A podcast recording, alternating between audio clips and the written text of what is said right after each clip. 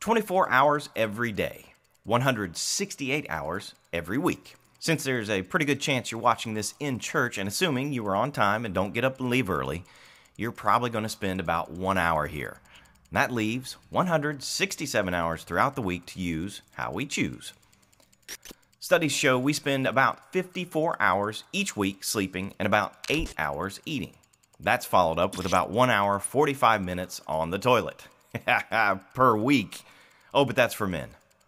We spend roughly 15 hours on email, and adults are averaging about 73 hours per week screen time. Wow!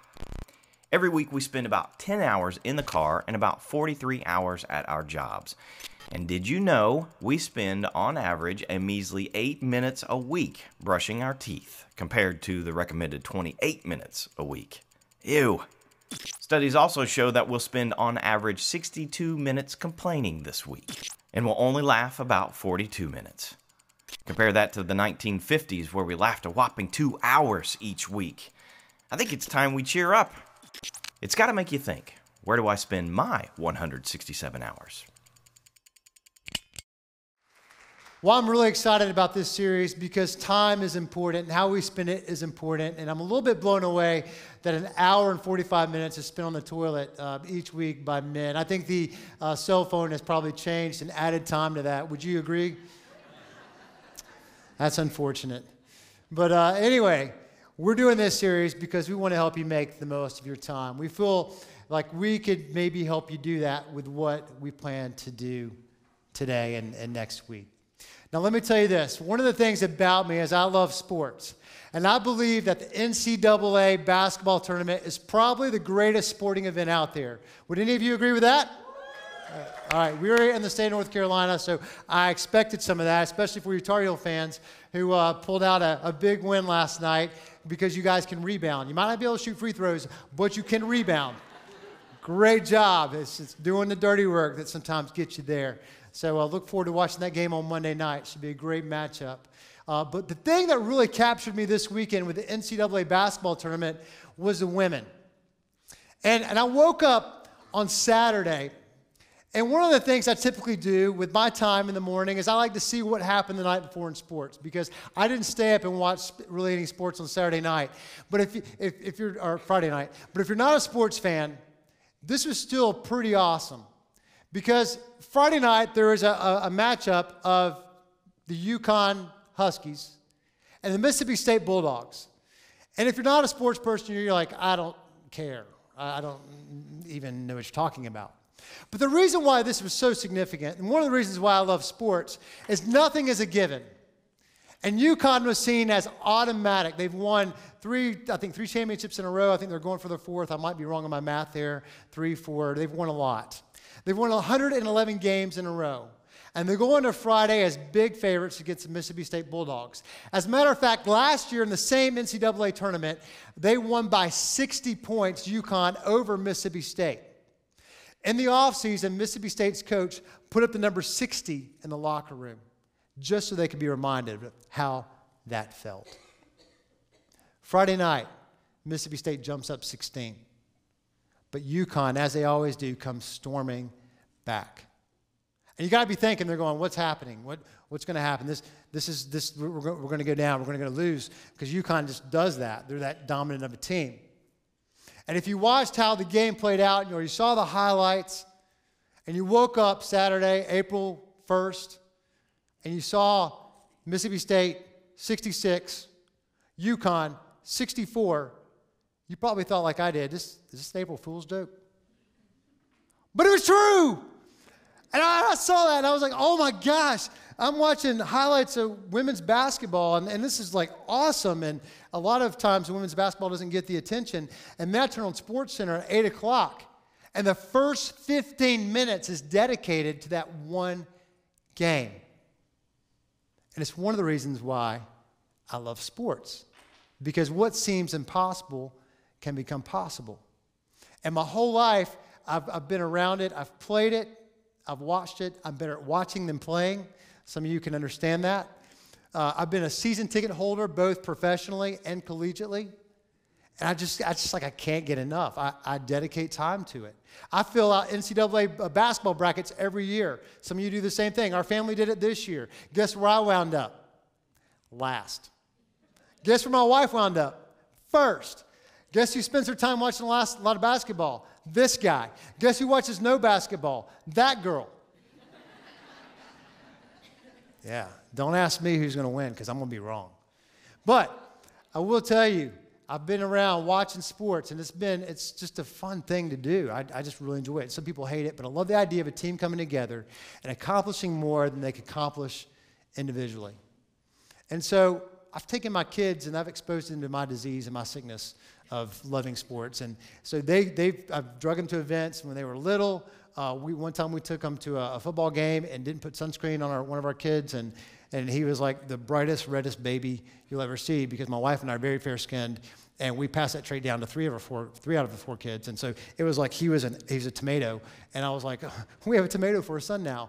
Um, but we, we've just grown up around this. And when I was in college, I went to an Atlanta Hawks game because I'm like an Atlanta sports fan, and I know you probably feel really sorry for me because Atlanta sports has traditionally been pretty terrible. And so I'm at a Hawks game with a group of friends and actually paid for the tickets. And there are people behind me at the, at the game that um, maybe aren't, weren't my favorite. And this is what I've discovered that I, I don't like about going to a game I can't pick who sits around me. A lot of you feel me. And I seem to attract the most obnoxious, loud, drunk people. Does anybody have that same problem? And it's like, are you serious? They're like three year olds here, and you're using God, that's not God's last name. And, and so, like, you're, you're sitting there just getting all, like, this is just, you should have more awareness. And so I'm in college, and I'm not even following Christ at this point in my life. And I've got four loud, obnoxious, drunk people behind me. And like peanut shells, they're munching peanuts, and peanut shells are like hitting me in the back. And I'm finding myself going, I'm, I'm about to turn around and chunk this in their face. And, and then they're, they're like chasing it with big gulps of beer, and there's every other word is, you know, blank, blank, blank, blank, blank, and they're just going on and on and on. And I'm there with my friends, and we're kind of laughing about it, but it's kind of obnoxious too. And then one of them says, You know what? I'm doing so much drinking tonight, I'm going to have to go to Mass tomorrow. And I was like, What? He's going to get a mass? Why, why is this guy going to get a mass tomorrow? Yeah, I'm, I'm, doing so much drinking tonight. I'm going to get a mass tomorrow, man. And I, and I, and I sat there, and I'm, I'm a college student, and at the point in time, I'm not really following God. And I thought that was kind of humorous, but at the same time, I was like, why? And I thought, this guy is boiling down his whole God experience to attending Mass. And it reminded me as I reflected on this story, it's, it's kind of that whole mindset of what happens in Vegas stays in Vegas. You guys kind of know what I'm talking about. It's like, I, I'm out on Friday night. What happens on my Friday night stays on this Friday night. But, you know, then I'm, you know, I'm going to go to church on Sunday and I'm going to have that one hour time with God. We're just going to get everything right. And, and that's going to be great. And then I'm just going to move on with the rest of my week. And I, and, I, and I thought about that even as a guy who wasn't following Christ. And I'm like, that's just not right. And if you're not a Christ follower, you maybe you've been there before where you've heard people talk about how much they love God, but then they're saying other stuff, and you're like, I- am so confused. Like you're saying this and you're doing this, but why, why even bother?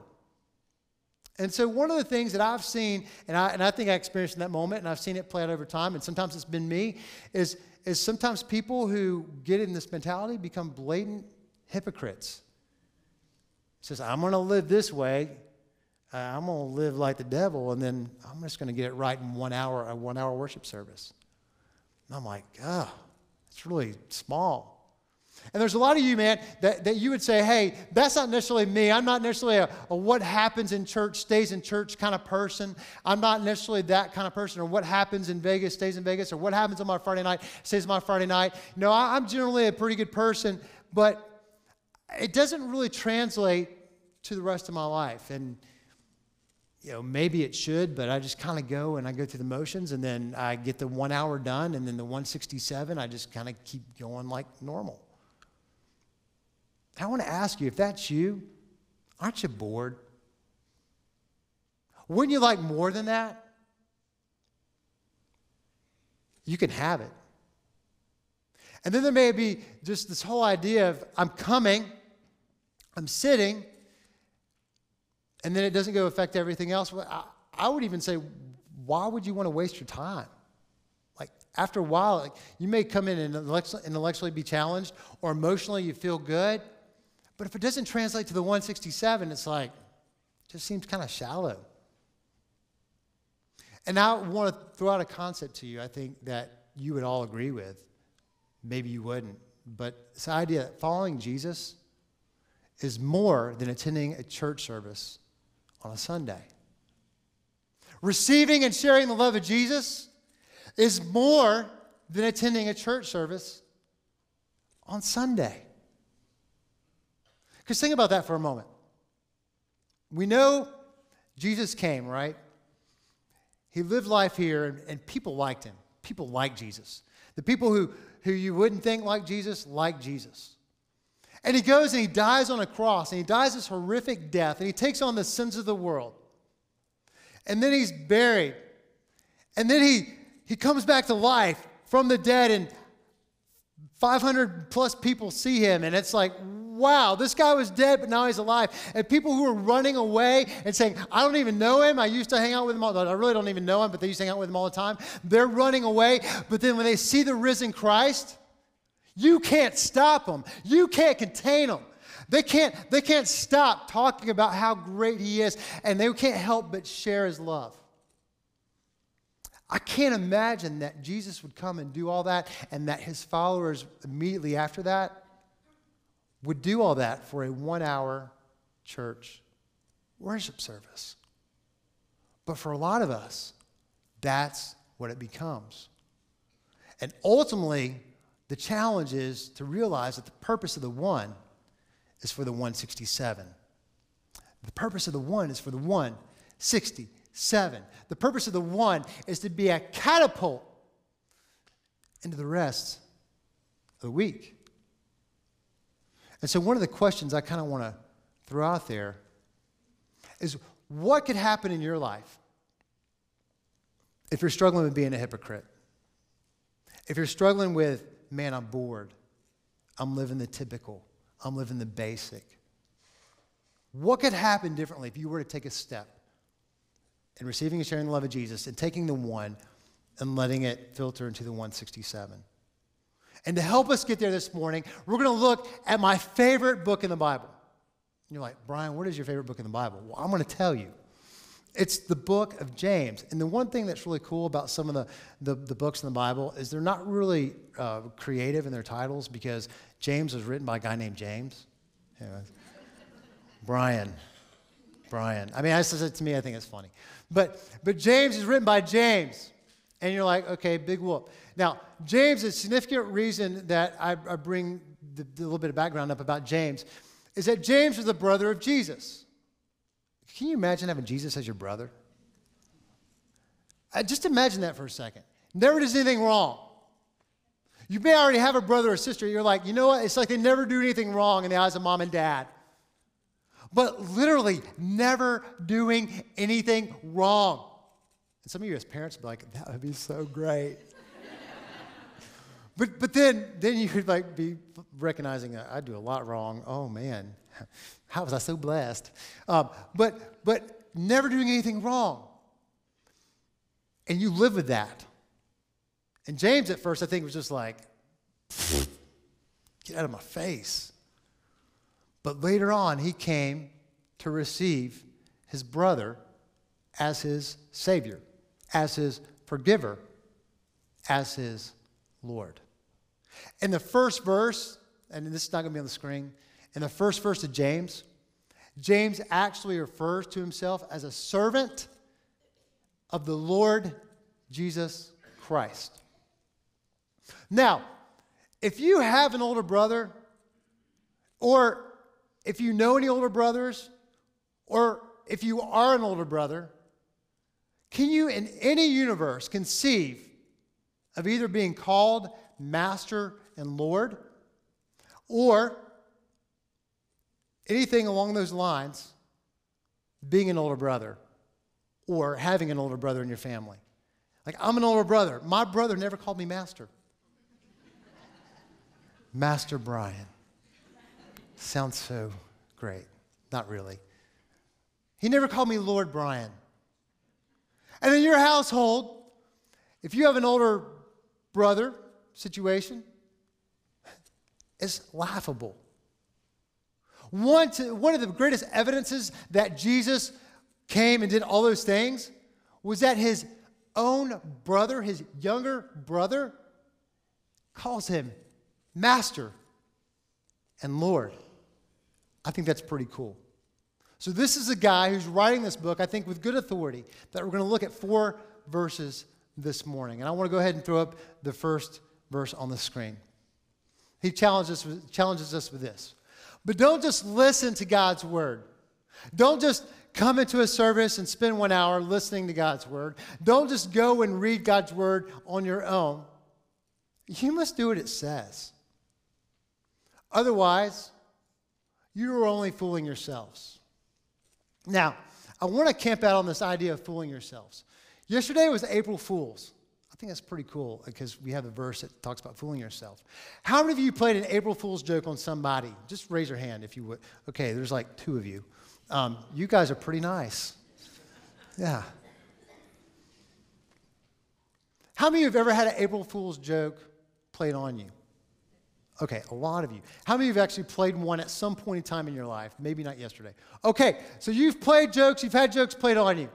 Now, he talks about this idea of you're only fooling yourself when you don't do what the word says.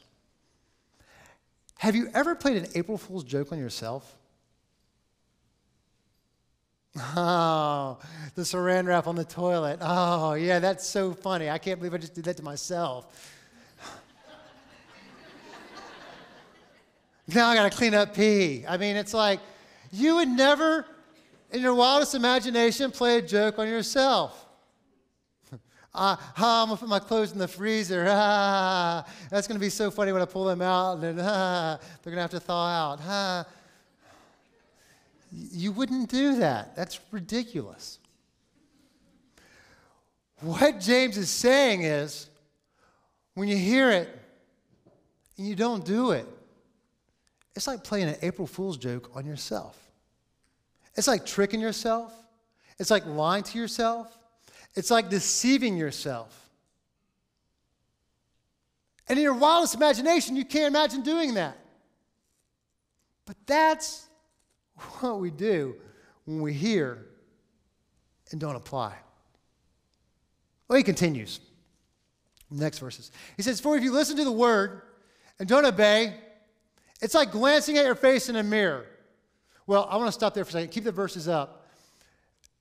I love this idea of glancing at your face in the mirror. And, and, and I like it because Jonathan last week, Pastor Jonathan talked about show and tell.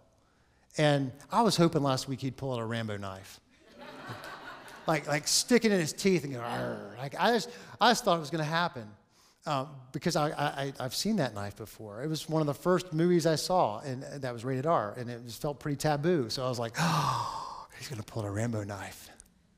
But he didn't. It's okay. But I thought show and tell. Well, I, I like show and tell. So I brought my vanity mirror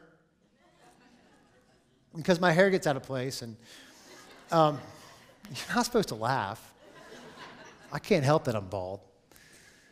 So this, this mirror, it, it shows me some things, and it shows you some things. Some of you are like that, don't let that light hit me in the face because it hurts. But when you woke up this morning and looked in your own mirror, when I look in this mirror, you probably saw some things you wanted to change. Some things you can't change, some things you can. Like some of you, you saw your hair this morning and, and, and, and you thought that probably needs to change. I mean, none of you probably looked in the mirror that have actually have hair and thought, perfect. That's exactly what I want today. You didn't, you didn't do that. No, you were like, you know, doing this, or, or you got the, the spray going, which, again, I can't relate to anymore. But so I have to get a little more critical because, see, hair grows in places on my body that I, I really don't care for. Like, I remember the time when I was 25 and someone gave me a, an ear and nose hair trimmer, and I thought, gross. and now I wake up and I look in the mirror, I'm like, what the heck is that in my ear? tweezers. I, I, and then the, the other place is my nose. It's like gross. And you, you start going, oh, this is hideous. Let me move it back. And then, and then you got like I got the whole like eyebrow antenna thing. It's like I, am exploring my environment. Ah, ah. I'm feeling through. Anyway, and these are some serious bushy eyebrows. And I used to let my wife touch them, and then it hurt too bad. You know, you guys, that's a bad mistake. She's like plucking them near here, and I'm like, this is so sensitive. It's like, I said, don't do that. Just, I'll just be bushy.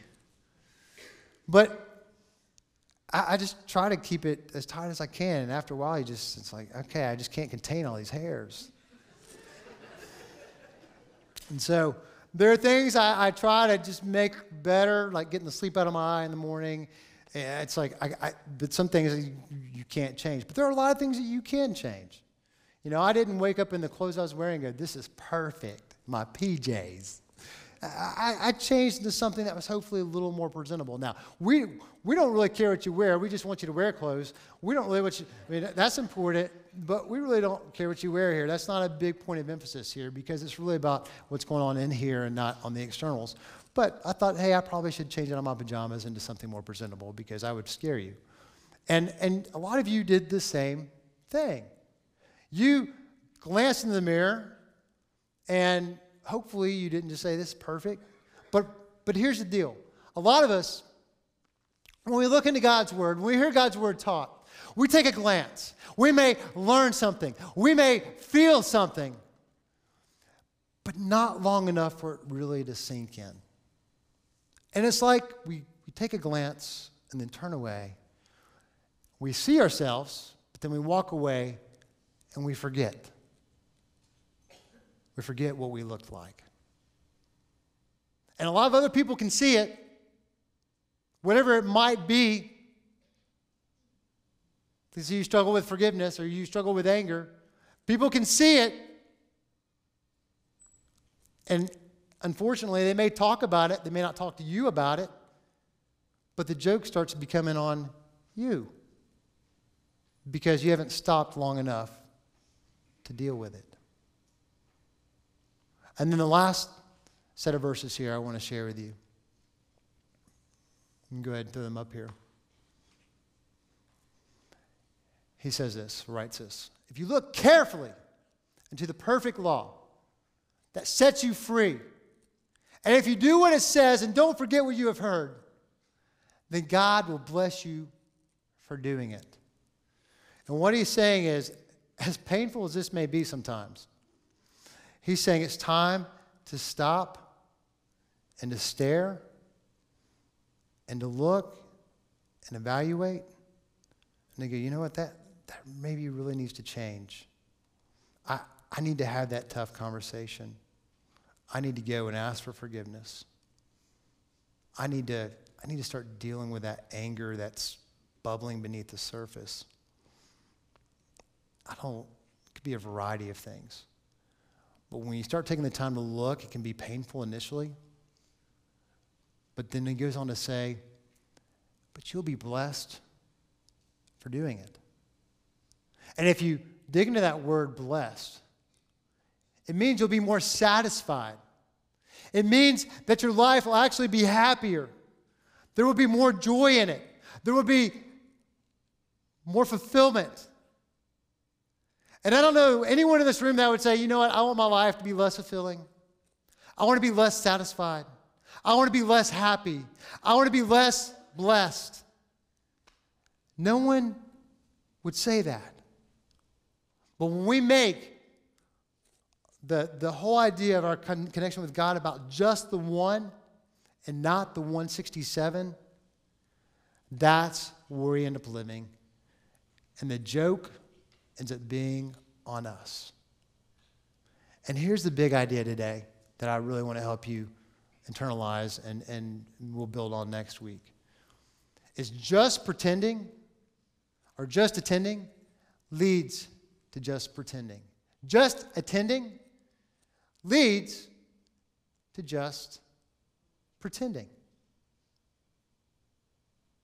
It's so easy to go on and, and, and, with the life that we, we live, the things that compete for our attention, the constant notifications on our phones, with, with whatever you do, the constant email barrages that some of us have, the, the constant things that we deal with, with it, whether it be family, uh, our kids, it, it's distracting oftentimes from us actually remembering what's most important.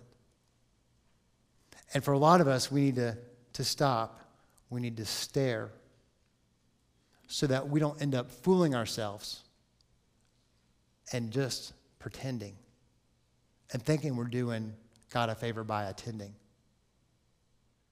And I started thinking about this whole concept of you know, how much Jesus loves us. He came and died.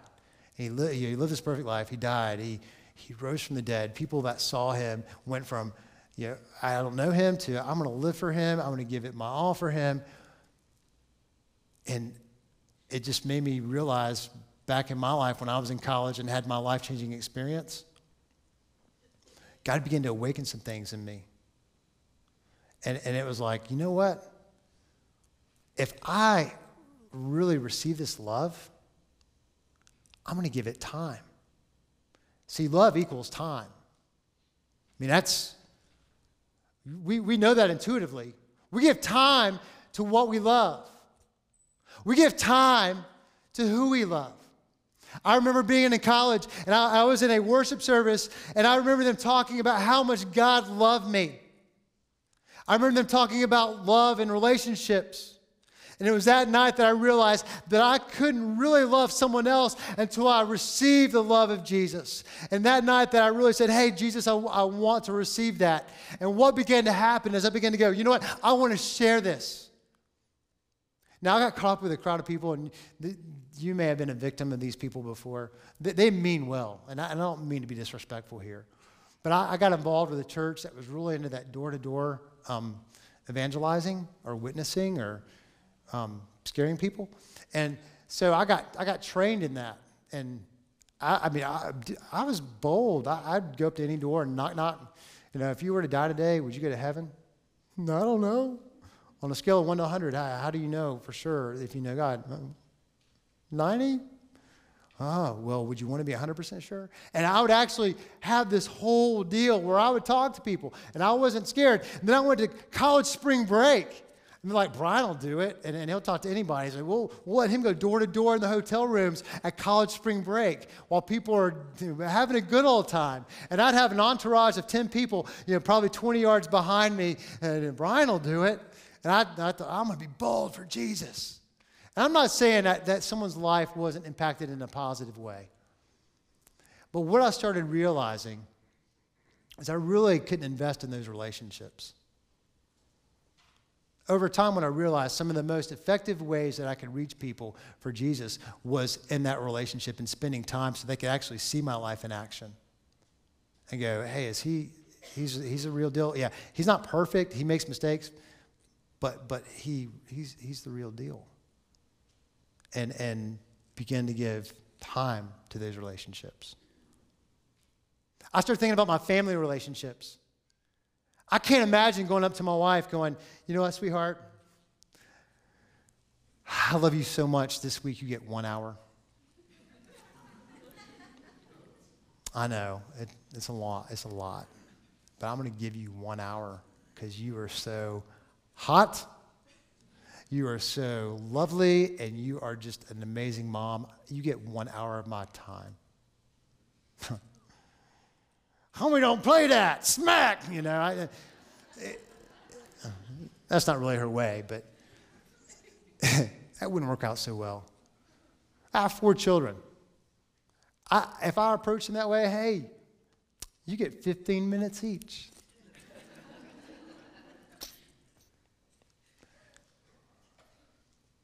Not going to work. And here's the thing about this week and, and this talk with the 167.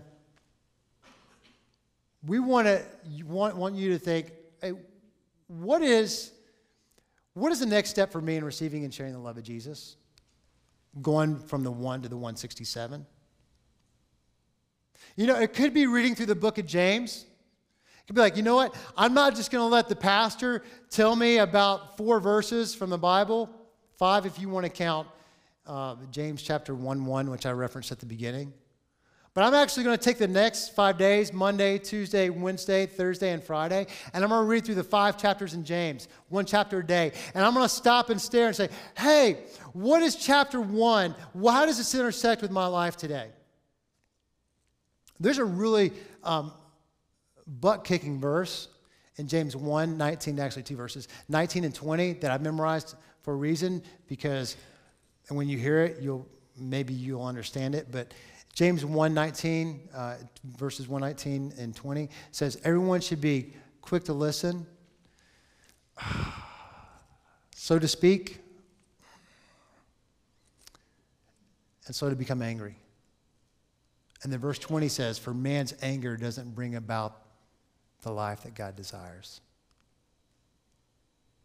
Now think about that. If you were to hold this up to your life right now, and you were to go, Am I, am I quick to listen? When someone says something I don't agree with, am I quick to listen, and so to speak? How about in your family? When someone says something you don't agree with, are you quick to listen and slow to speak? Sometimes I'm not. Are you slow to become angry? Sometimes I'm not. When I look in the mirror, I'm like, oh, I don't like that, but I need it, but I don't like it, but I need it. If you took the next five days and said, I'm going to read one chapter what could happen in your life? I imagine there could be some transformation if you took the time to stop and to stare into God's Word.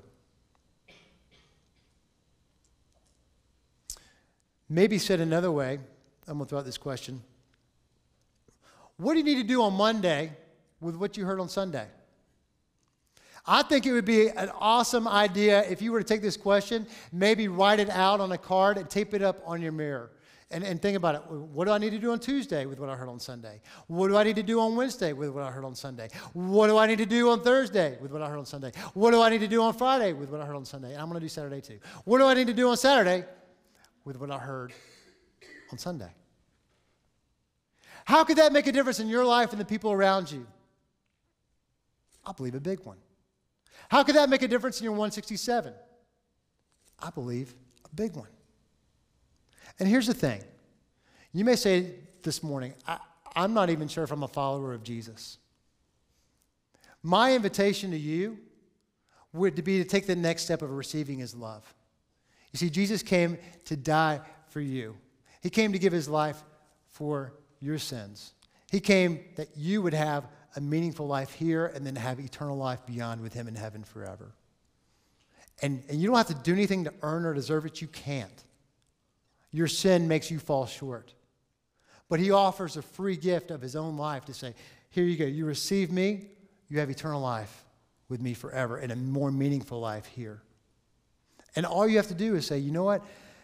Jesus, I, want to receive you to be my Savior and forgiver, to save me of my sins, to forgive me of my sins and, and, and then from there, he begins to, to change your life from the inside out. His spirit lives within you and changes you from the inside out. It's a very powerful thing. If you're not a follower of Jesus, I invite you to invite him in. It's, it's why uh, I love the verse, one of the most famous verses of all time, John 3.16. God so loved the world that he gave his one and only son, that whoever, not just select people, but whoever believes in him will not die, will not perish, but have eternal life. Powerful, powerful words. But you would say, hey, some of you would say, Brian, I'm a follower of Jesus. I've received him. But I know there's more. I've been a hypocrite. I'm bored. I feel like I'm wasting time. Well, I challenge you to take your next step. And I don't know what that is for you today. But if you need someone to talk to, we have life care people that are in the hallway on the way out wearing blue shirts. They'll be glad to talk to you. I'll be glad to talk to you. You can email me, brian at thesummitchurch.net. We'll be glad to get you connected with somebody that can help you if I can't. We believe in that this much. What do you need to do on Monday with what you heard on Sunday? Guys, we appreciate you being here this morning. Would you pray with me? God, we thank you so much for the Summit Church Jamestown. We thank you so much for the opportunity this morning to sing some amazing songs and to be challenged by your word. I pray, God, that you would help those who, who aren't following you yet, that they would see how good Jesus is and that they would receive him.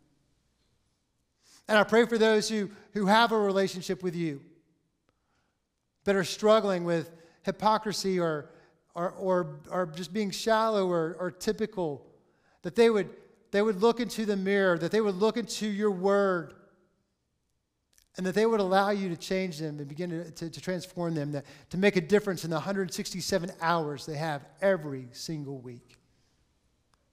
God, we thank you for this series. We need it. We look forward to what you're going to do in our lives from it. I pray this in Jesus' name. Amen.